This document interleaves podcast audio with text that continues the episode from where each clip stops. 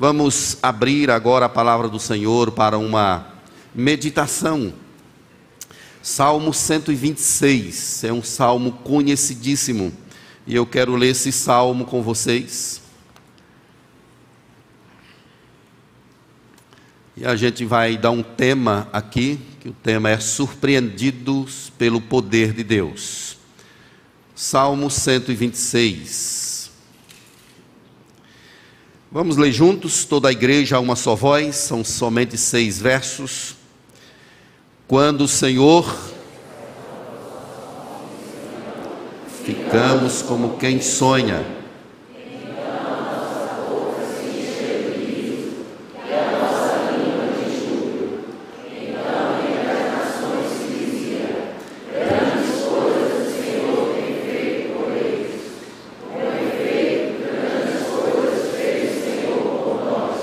por isso estamos alegres.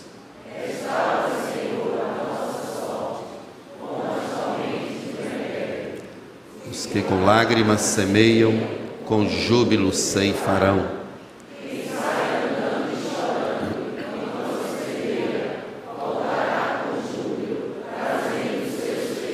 Amém. Que Deus nos instrua, nos abençoe, nos dê graça para entender a sua palavra nessa tarde.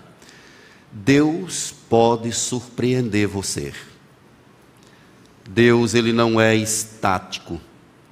Ele não parou no tempo. Ele não realizou milagres somente no passado. A Bíblia diz que ele é o Deus de ontem, de hoje e será o Deus de sempre. O Deus que abriu o mar vermelho é o Deus diante de quem nós estamos agora ele surpreende o seu povo quando ele quer. É isso que nós encontramos aqui nesse salmo. O povo foi surpreendido pelo poder de Deus. O povo nem esperava, e Deus abençoou profundamente a vida do seu povo. Esse é um salmo de romagem. São ao menos 15 salmos, Salmo 120 ao 134, são chamados salmos de romagem que eram cânticos que os peregrinos entoavam quando estavam em procissão a Jerusalém ou a Sião para o período das festas que lá eram celebrados. O Salmo 126 é o sétimo deles e declara exatamente algo maravilhoso que Deus fez no passado, no presente e no futuro. O povo de Israel é, saiu dos caminhos do Senhor. E Deus então enviou o seu juízo sobre eles.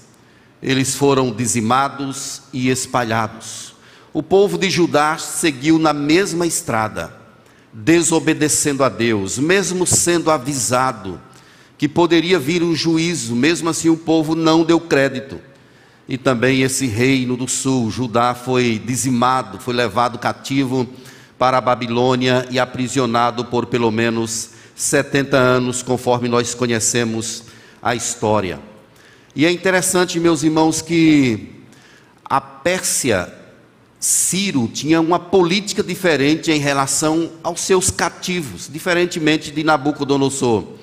A Pérsia subjugou a Babilônia num ato inesperado, certamente pela provisão do Senhor né, Ciro subjugou a Babilônia. E a política de Ciro em relação aos cativos ou aos prisioneiros era de enviar o povo de volta para suas terras e ficar apenas cobrando os impostos. E é exatamente isso que a gente vê. Mas atrás de Ciro estava o poder do Senhor. Deus estava agindo através dele para libertar o seu povo Deus estava operando porque havia uma promessa de que após 70 anos o povo finalmente deveria voltar do seu cativeiro. É isso que esse salmo está tratando. Um período que o povo de Deus esteve cativo na Babilônia. E ele está mostrando como foi que Deus fez para resgatar esse povo de lá. Agora pensem é, nas suas vidas, pensemos em nós. Um dia nós estávamos também presos em grilhões, e Deus enviou seu filho para nos resgatar. Ele nos libertou com o seu poder grandioso. Se a gente olhar para o salmo, nós vamos ver aqui pelo menos três questões que mostram esse poder grandioso de Deus, é, sendo manifesto aqui para libertar o seu povo. Primeiramente, a gente vê que Deus ele faz isso de forma extraordinária, grandiosa, maravilhosa. Quando o Senhor restaurou, veja que o tempo do verbo é o passado. A nossa sorte, Deus restaurou a nossa sorte, ficamos como quem sonha. Ele está declarando aqui o que Deus fez e foi algo absolutamente inesperado. Eles nem acreditavam que aquilo pudesse acontecer, mas num ato de graça, Deus resolveu, em sua soberania, surpreender o povo e fazer algo maravilhoso. Se a gente lê o livro de Esdras, no capítulo 1, verso 1, a gente vê lá a descrição que despertou o Senhor o espírito de Ciro, rei da Pérsia. Vejam que é o plano de Deus que está por trás disso tudo. É Deus quem está operando para trazer o seu povo de volta. E Deus vai usar um imperador, um rei ímpio, para fazer isso. Se a gente perceber Isaías no capítulo 44, verso 8, Deus chama Ciro de meu pastor. Vejam só. Ciro é meu pastor. 45, 1 ele faz: Ciro é meu ungido, a quem tomo pela minha mão direita Aqui, meus irmãos, a gente aprende lições grandiosas. Deus ele usa quem ele quer. Ele pode usar uma pessoa ímpia para abençoar a vida do seu povo.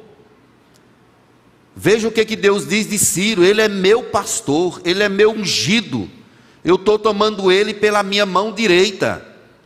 Isso quer dizer que Deus está levantando esse homem para fazer uma grande obra. Isaías 45, verso 4, está escrito assim: Por amor de meu servo Jacó e de Israel, meu escolhido, eu te chamei pelo teu nome, te pus o sobrenome, ainda que você não me conhece. É Deus dizendo sobre Ciro: Eu chamei você pelo nome, pelo seu sobrenome, você vai fazer uma grande obra para mim, mesmo você não me conhecendo. Isso é poderoso, irmãos. Deus pode usar quem você menos imagina. Deus não usa somente as estruturas da igreja, tudo pertence a Deus. Deus pode usar uma pessoa de qualquer segmento religioso para abençoar a vida do seu povo. Ele pode fazer isso, qualquer um. E de repente Deus diz através de Ciro que agora é hora do povo voltar. E em três levas, com Zorobabel, com Esdras e depois com Neemias, o povo começa a voltar aos poucos para as suas terras. E isso, meus irmãos, certamente é o poder de Deus, é o milagre de Deus ali na vida do povo. O povo estava desolado, humanamente falando, não tinha chance não tinha como acontecer algo diferente. Eles próprios declaram a situação que eles viviam ali naquelas terras. O Salmo 137 é uma declaração desse tempo, o Salmo 88 também. Lá no 137 ele diz que as margens dos rios da Babilônia nos assentávamos e chorávamos, nos lembrando de Sião. Eles ficavam chorando, mas Deus interveio na sorte do seu povo. Deus resolveu surpreender o seu povo e deixou o povo como quem sonha. Imagina aquele tempo que eles nem acreditavam, estavam extasiados, tomados por um sentimento difer diferente, pelo agir de Deus, pela manifestação do poder de Deus, até entre as, os países vizinhos, as nações vizinhas. O povo dizia assim: realmente grandes coisas fez o Senhor por eles. Aí o salmista conclui: grandes coisas fez o Senhor por nós e por isso estamos alegres. Então há um foco aqui vertical, centrado em Deus, de um ato de surpresa de Deus na vida do Senhor, na vida do seu povo. É assim que Deus faz, meus irmãos. Um dia estávamos nós em nosso lugar, perdidos, cegos, não conhecíamos o Evangelho, totalmente alheios à vida de Deus. E um dia Deus chamou o nosso nome, despertou o nosso coração, a ponto de Colossenses, Paulo dizer em Colossenses capítulo 1, verso 13, que ele nos resgatou do império das trevas e nos transportou para o reino do Filho do seu amor. É Deus agindo, é Deus despertando o nosso coração através do Senhor Jesus Cristo. Ele é o Deus que surpreende quando Ele quer. Ele falou ao nosso ouvido, dizendo assim: Humberto, você está livre. As algemas caíram dos meus braços, os meus olhos foram abertos, os meus ouvidos foram desimpedidos. Eu nasci de novo, recebi um novo coração, uma nova mente para pensar agora de acordo com as coisas de Deus. É Deus quem surpreende o seu povo quando Ele quer. Jesus veio e invadiu o império das trevas. Isso quer dizer que Ele destruiu o inferno, que Ele derrotou a morte, que ele subjugou Satanás, as potestades, e deu vitória ao seu povo. E olha em nós aqui declarando as maravilhas de Deus por esse ato surpreendente do Senhor. Querido, aonde é que você precisa que Deus surpreenda você? Numa cura? Numa porta de emprego? Num problema na família que você venha enfrentando? Quem sabe um casamento que está falido. Ele é o Deus que surpreende o seu povo, com atos de bondade, com atos de milagres. Quando o Senhor restaurou a nossa sorte, ficamos como quem sonha.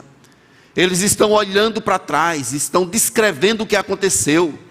Foi um ato grandioso, nós não tínhamos força para fazer isso, mas Deus operou eficazmente, maravilhosamente ele pode surpreender a sua vida ainda hoje. Ele não é o Deus estático, que morreu no passado, que estabeleceu um segmento para o mundo e deixou ao léu. Ele é o Deus que é presente, é assim que a Bíblia o descreve. Ele é o Deus que faz coisas grandiosas, que deixa o homem boquiaberto, que deixa o homem como quem sonha para que nós olhemos e digamos assim: olha, não fomos nós. Se não fosse Deus, é isso que o Salmo 124 também vai declarar. Se não fosse o Senhor por nós, Israel quem o diga. Há muitos já teríamos sido engolidos vivos. É Deus que guarda o seu povo, é Deus quem protege o seu povo, é Deus quem direciona o seu povo para o louvor da sua glória. Mas nós temos aqui, meus irmãos, ainda nesse salmo, falando sobre as surpresas do poder de Deus na vida do seu povo. Nós temos aqui agora no verso 4 um clamor por uma restauração abundante hoje. É isso que o verso 4 diz. Vejam que ele usou anteriormente um verbo no passado, quando o Senhor restaurou. Mas agora ele está dizendo: restaura, Senhor, a nossa sorte como as torrentes no Neguebe o povo saiu das suas terras, ou lá da Babilônia, e chegou nas suas terras, e encontrou, muita dificuldade lá. Os outros povos já estavam habitando nas terras deles, e também nas casas, morando nas casas deles. Então tinham muitas dificuldades, eles deveriam enfrentar muitos problemas, muitas coisas ainda. Zorobabel saiu com um grupo de pessoas e não conseguiu ter êxito como deveria ter. E de repente Esdras vem, e também tem muita coisa ainda por fazer. E Neemias, que é copeiro do rei, quando ele ouve que os muros ainda estão caídos, o templo está derribado, não tem nada ainda no seu lugar, Neemias se dispõe e vem, e em 52 dias ele reconstrói os muros, as portas, é o milagre de Deus que acontece ali. O pedido de restauração é por uma visitação de forma abundante. Deus restaura a nossa sorte. Restaura a nossa sorte. É para hoje. Deus fez ontem, restaurou a sorte do seu povo, mas é como um ato contínuo. Nós ainda não estamos completamente salvos. embora a salvação pela perspectiva de Deus seja um ato completo, ela está ainda se desenrolando na nossa vida pela perspectiva humana. Um dia, quando Cristo chegar, as coisas de fato estarão completas, tudo estará definitivo e nós estaremos na eternidade com o nosso Deus. Mas enquanto aqui na terra estivermos, devemos estar orando recorrentemente, pedindo ao Senhor: restaura a nossa sorte, visita-nos Faz, ó Deus, de novo. A, a, a, tradução literal aqui do texto é como se o salmista estivesse pedindo para fazer voltar ao estado original. Faz-nos voltar àquele tempo de alegria, de louvores ao Senhor, a casa do Senhor, os muros, opera, Senhor, restaura a nossa vida. E aí ele usa aqui duas metáforas, irmãos, para mostrar o que ele está pretendendo aqui ele diz que como as torrentes, as torrentes são é uma referência à abundância, a algo total. E ele usa essa palavra Negueb. O Negueb é uma região deserta, árida, com pouca vida, com pouca capacidade de sobrevivência.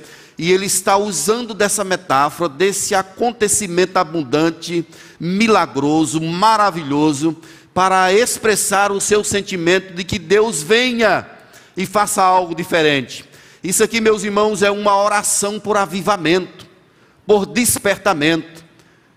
Eu preciso orar, Deus restaura a minha vida como as torrentes do Negueb, ou seja, venha sobre mim, derrame o teu rio. Pode ser que existam ainda pontos áridos, sem vida em meu coração, Pode ser que eu me desanime, me sente na estrada.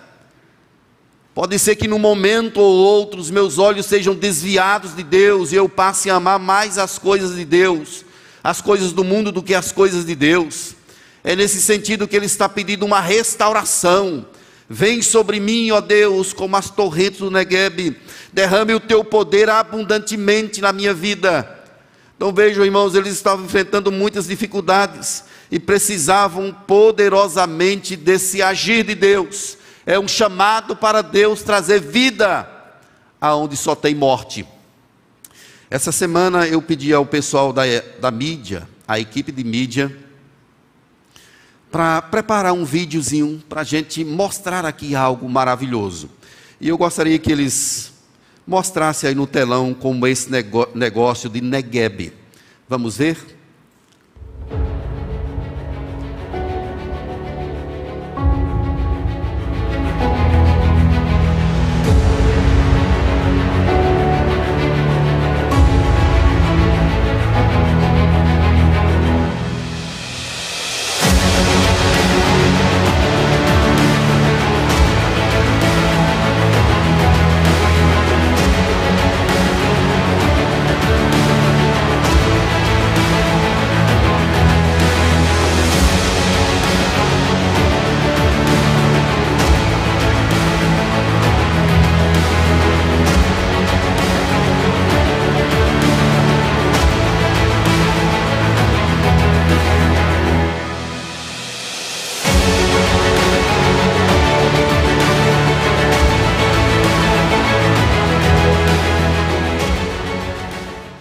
Essa é uma encenação, meus irmãos, do que é o Negueb.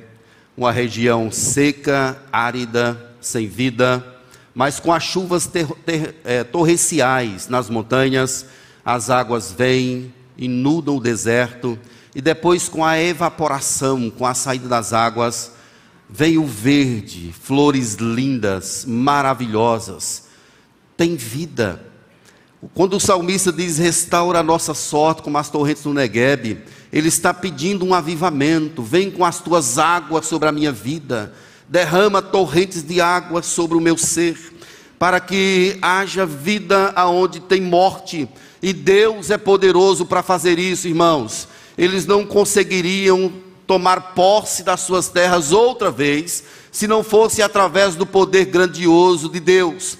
Eles precisavam de Deus. É por isso, queridos, que nós não devemos perder a esperança em nenhuma situação, em nenhum caso. Deus pode operar, Ele pode surpreender a sua vida. Não perca a sua esperança. O que você precisa fazer é orar como salmista. Restaura, Senhor, a nossa sorte como as torrentes do Negueb. Deus pode soprar um vento novo. Deus pode dissipar as trevas. Ele pode trazer vida onde só tem morte, Ele pode trazer aquele que se desviou, Ele pode aquecer corações que ficaram gelados espiritualmente, Ele pode fazer renascer aquilo que está morto. Ele pode trazer vida pelo poder da Sua palavra. O que nós precisamos fazer é crer nesse poder grandioso do Senhor. Ele é poderoso para fazer grandes coisas. Nós não temos ideia, ideia profunda daquilo que Deus é capaz. Ele pode operar maravilhas segundo o seu querer, segundo a sua soberania. Ore a Deus nessa tarde, Deus restaure a minha sorte, restaure a minha família, restaure os meus negócios, restaure a minha visão espiritual, traz a tua torrente sobre a minha vida. Deus está nesse lugar, meus irmãos, e Ele pode surpreender a nossa vida com a manifestação do seu poder incomparável. Mas nós temos aqui uma última questão, meus queridos é que o salmista ele nos mostra sobre o desafio de semear com esperança, porque tem uma colheita. Semear com esperança, porque existe uma colheita lá na frente. Precisamos semear. Ele vai dizer isso aí nos versos 5 e 6. Quem com lágrimas semeia, com júbilo ceifarão. É preciso semear, o tempo da, da, da semeadura é um tempo duro, difícil, não é uma tarefa fácil, mas é preciso semear. É um trabalho às vezes ingrato, e o coração de quem o faz às vezes pode ser tomado de incertezas, de inseguranças. Imagina aí você semeando na vida de um filho, trabalho, lutando, pregando, falando de Jesus, você semeando a palavra e as pessoas rejeitando você lá no seu trabalho. Mas a ideia de Deus aqui é que você continue a semear. O semeador às vezes ele inventa, enfrenta rejeição, oposição. As pessoas não querem saber, mas você precisa continuar semeando. Pense aí na pessoa que vai fazer um concurso público, sofre às vezes é, passa por noites mal dormidas, se esforça, peleja, mas é preciso continuar semeando. É o jovem que vai fazer um vestibular e outras coisas mais. A semeadura, ela é esse tempo do recolhimento, às vezes do coração apertado, um tempo duro, difícil, mas é preciso semear sem desistir de forma nenhuma. A tendência do ser humano é cansar-se. Quando as coisas não estão dando certo, nós podemos cruzar os braços e dizer assim: esse negócio não vai para lugar nenhum. Vamos parar com isso porque não vai dar certo. Mas você precisa semear com esperança, porque lá na frente tem uma colheita para você fazer.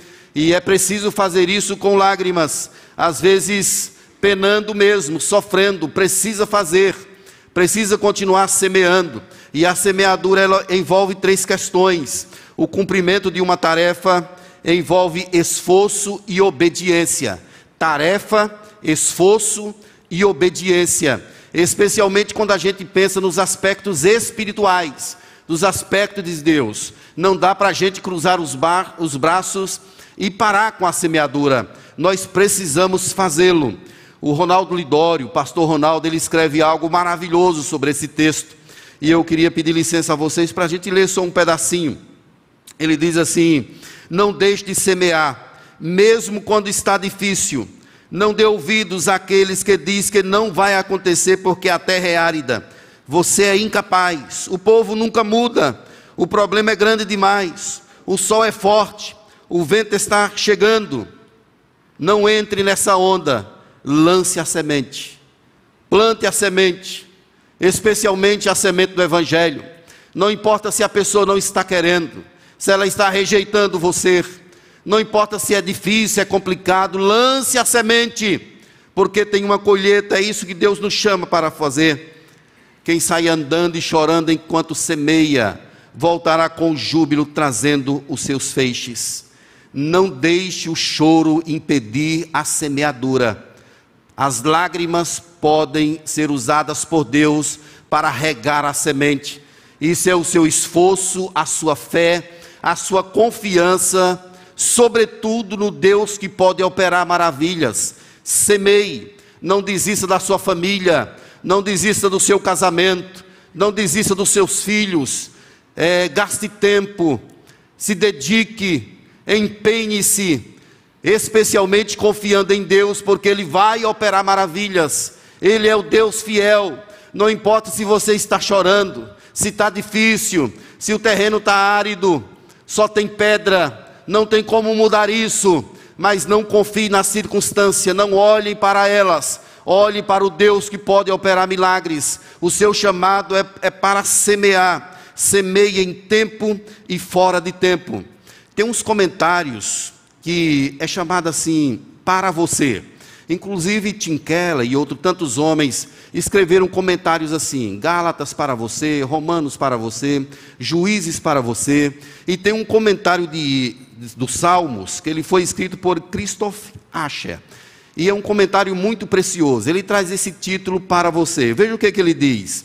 É um salmo para cantar quando desanimamos, quando o chão parece seco o custo é alto demais, lágrimas demais. Nosso choro é um precursor necessário para colher alegria. Então, semei.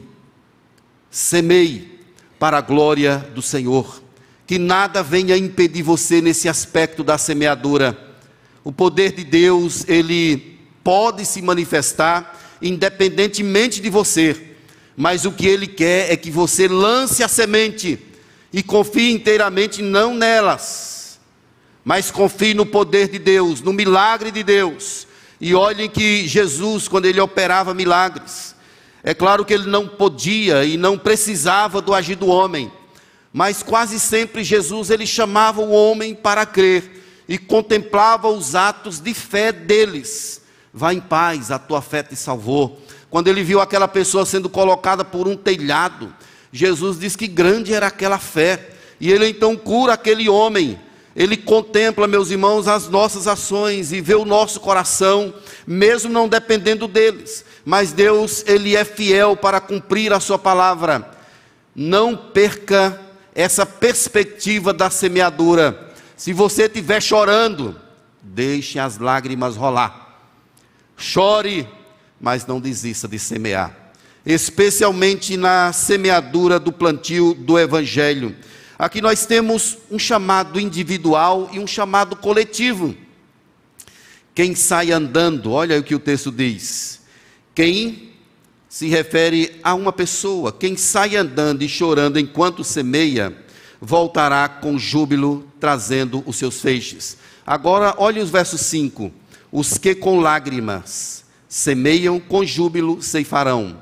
Os que é o chamado coletivo para todos nós. E quem sai é o chamado individual, meu e seu. Devemos nos aplicar a isso, fazendo o que é certo e confiando na graça protetora e maravilhosa do nosso Deus. Não deixe as lágrimas parar você, querido. Não deixe o cansaço fazer com que você se desanime.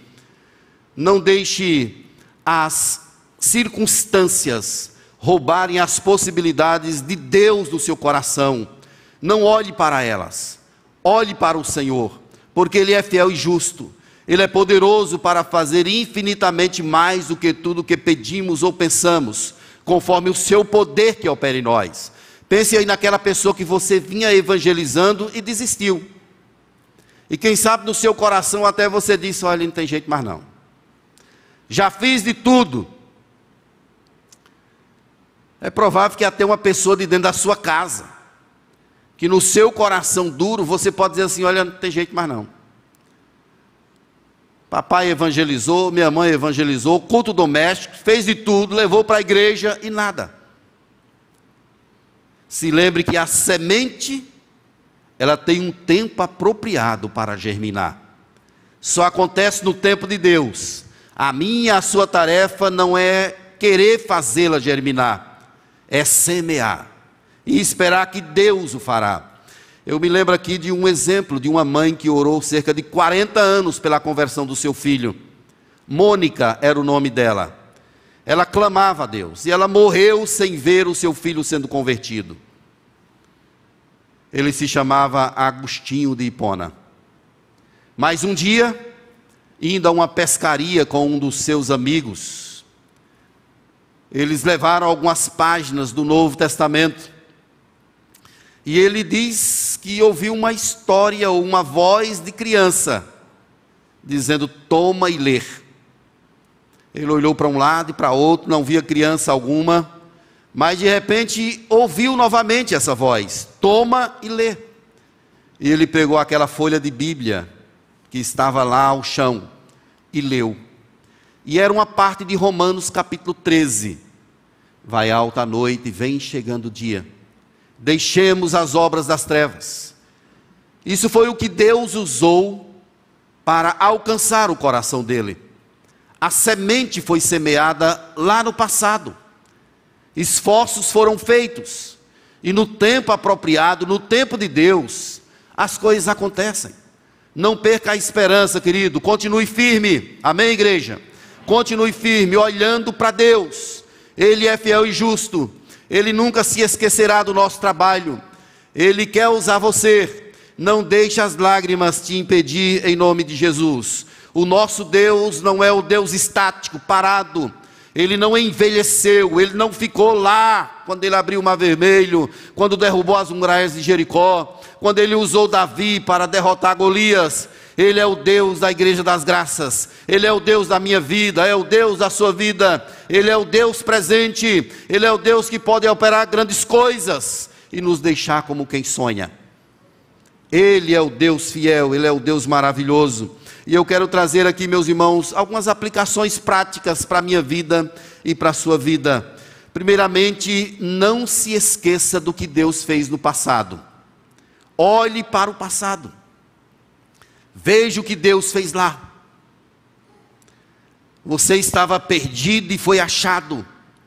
Deus operou poderosamente na sua vida. Pense um pouco de tempo lá no passado. Veja o que Deus fez lá. Ele mandou o seu filho e ele chamou o seu nome. Ele disse assim: Você está livre. Veja o passado que Deus fez e entenda que nada é impossível para Ele. Ele pode todas as coisas, Ele pode operar maravilhas. Não se esqueça do que Deus fez ontem, mas não fique lá ele ainda continua fazendo hoje e fará no tempo que ele quiser para a glória do seu nome. Uma segunda questão, meus irmãos, ore a Deus por um derramado seu espírito, como as torrentes no Negueb. Ore ao Senhor por um avivamento espiritual. Ore ao Senhor para trazer vida cada vez mais profunda e contundente à sua vida e a minha vida. Vamos orar a Deus por avivamento. Meus irmãos, se Deus quiser, Ele pode operar algo aqui na vida dessa igreja, Ele já tem feito muito, mas Deus quer mais, Ele quer mais, Ele quer fazer mais, e Ele quer despertar você. E quem sabe nessa tarde Deus venha trazer algo novo ao seu coração. Um amor pela palavra dEle, um amor por Cristo, um amor pela igreja, um amor pela oração, diferente. Quem sabe o Senhor possa pegar muitos de nós aqui e sacudir nessa tarde, abrir os nossos olhos, a nossa mente, o nosso coração, para contemplar a beleza dEle Vamos orar por avivamento, irmãos. Vamos orar por despertamento espiritual. Restaura, Senhor, a nossa sorte como as torrentes do Negueb. Vem sobre nós. Deixa o teu rio fluir em nossa vida. Passa em nossa vida, ó Deus, com o teu rio e preenche todas as lacunas do nosso coração. Vamos clamar a Deus por um tempo de avivamento. Por último, meus irmãos, não desista de semear. Amém? Não desista de semear. Semeie em tempo e fora de tempo. Não desista do seu filho, da sua filha. Não desista do seu cônjuge. Não desista dos seus empreendimentos. Continue semeando. Você serve a um Deus que é fiel, um Deus que garante a você que a palavra dele semeada em algum lugar não voltará vazia. Não desista daquela pessoa que você vem evangelizando, seja da sua casa, seja do seu trabalho. Por mais difícil que você veja, por mais complexo que você veja, não é possível que aquela pessoa não vai se encontrar. Se lembre que você serve a um Deus que é poderoso para fazer grandes coisas. Ele pode fazer a semente germinar para a glória do seu nome. Deus pode surpreender a mim e a você. E quem sabe nesse tempo o Senhor nos faça uma surpresa poderosa naquilo que nós nem imaginamos. Às vezes nós olhamos para a situação e dizemos aqui não tem mais jeito não. Não tem jeito para você e para mim, mas para Deus tem. Se Ele quiser, Ele usa até Ciro, e ainda chama de meu servo, meu ungido, e chama até de meu pastor. Se Ele quiser, Ele levanta uma pessoa que não conhece, de outro segmento totalmente diferente do seu, para abençoar a sua vida, para abençoar a minha vida. Ele é grande, Ele é poderoso. Eu oro nessa hora para que o Senhor venha sobre nós e nos surpreenda poderosamente com um ato da parte dEle. Que Ele nos abençoe, em nome do Senhor Jesus. Vamos ficar de pé, queridos irmãos. Vamos orar ao nosso Deus agora. E eu quero convidar você para você colocar o seu coração no altar do Senhor agora. Eu sei que ele já está mas eu quero que você coloque aquela causa específica. Você sabe o que é. Você sabe o que é. Você sabe do que, que eu estou falando, do que Deus está dizendo ao seu coração.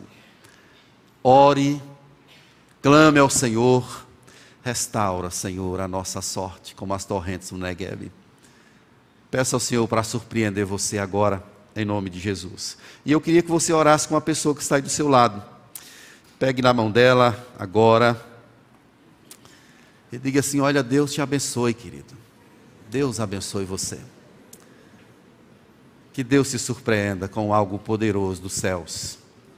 Se você tiver intimidade, pode colocar a mão no ombro e ore ao Senhor com ela, em nome de Jesus.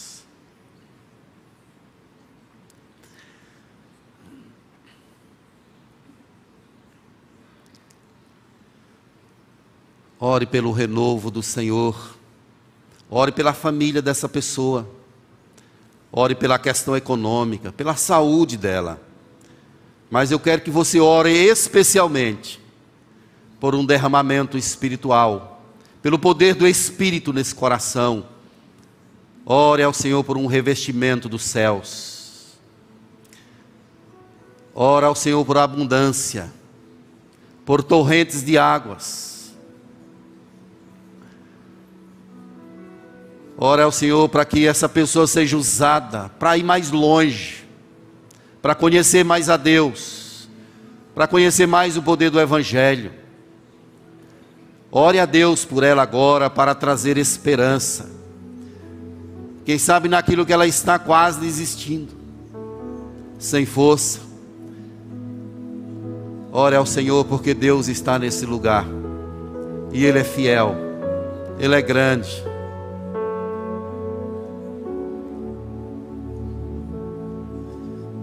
Nós clamamos a Ti agora, ó Deus. Tu que és grande, Senhor, o Teu poder é incomparável. Não dá para medir o Senhor. O Senhor mede os céus a palmos. Coloca as águas dos oceanos na palma da tua mão. Com quem te compararemos? O Senhor é o Deus indescritível. Não se pode medir o teu poder e o teu agir. Nós somos pequenos, ó Deus, mas servimos ao Senhor que é grande, que é forte e que é poderoso. Venha, Deus, agora sobre a nossa vida. Restaura a nossa sorte como as torrentes do Negueb. Eu oro por avivamento, despertamento espiritual. Começa desse altar, ó Deus, desse púlpito, a minha vida. Os que estão aqui para cantar, tocar. Todas as, todas as ovelhas do Senhor nesse lugar. Que elas são, sejam tomadas com o revestimento do teu espírito e despertadas para contemplar a tua glória e a tua beleza. Obrigado, Deus, por essa noite, por esse tempo de adoração, de louvor a Ti. Renova a esperança aqui, Senhor. Renova a esperança. Nos ajude a continuar semeando o Teu Evangelho, nem que seja andando e chorando, assim como Jesus, o nosso Senhor, o fez. Que nós venhamos a seguir, semeando a Tua palavra, crendo que no tempo certo o Senhor a fará germinar para a glória do teu nome. Repreende, ó Deus, desse lugar todo o cansaço espiritual, toda cegueira espiritual, toda seta das trevas, tudo que não provém de fé, e reveste o teu povo com a perspectiva dos céus, com a visão do Senhor, em nome de Jesus Cristo, nosso Senhor amado. Amém e amém. E que a graça e a paz de Jesus Cristo o amor de Deus que não se pode medir, o poder e a glória do Espírito Santo, seja sobre nós, aqui e em toda a terra, agora e para sempre. Amém.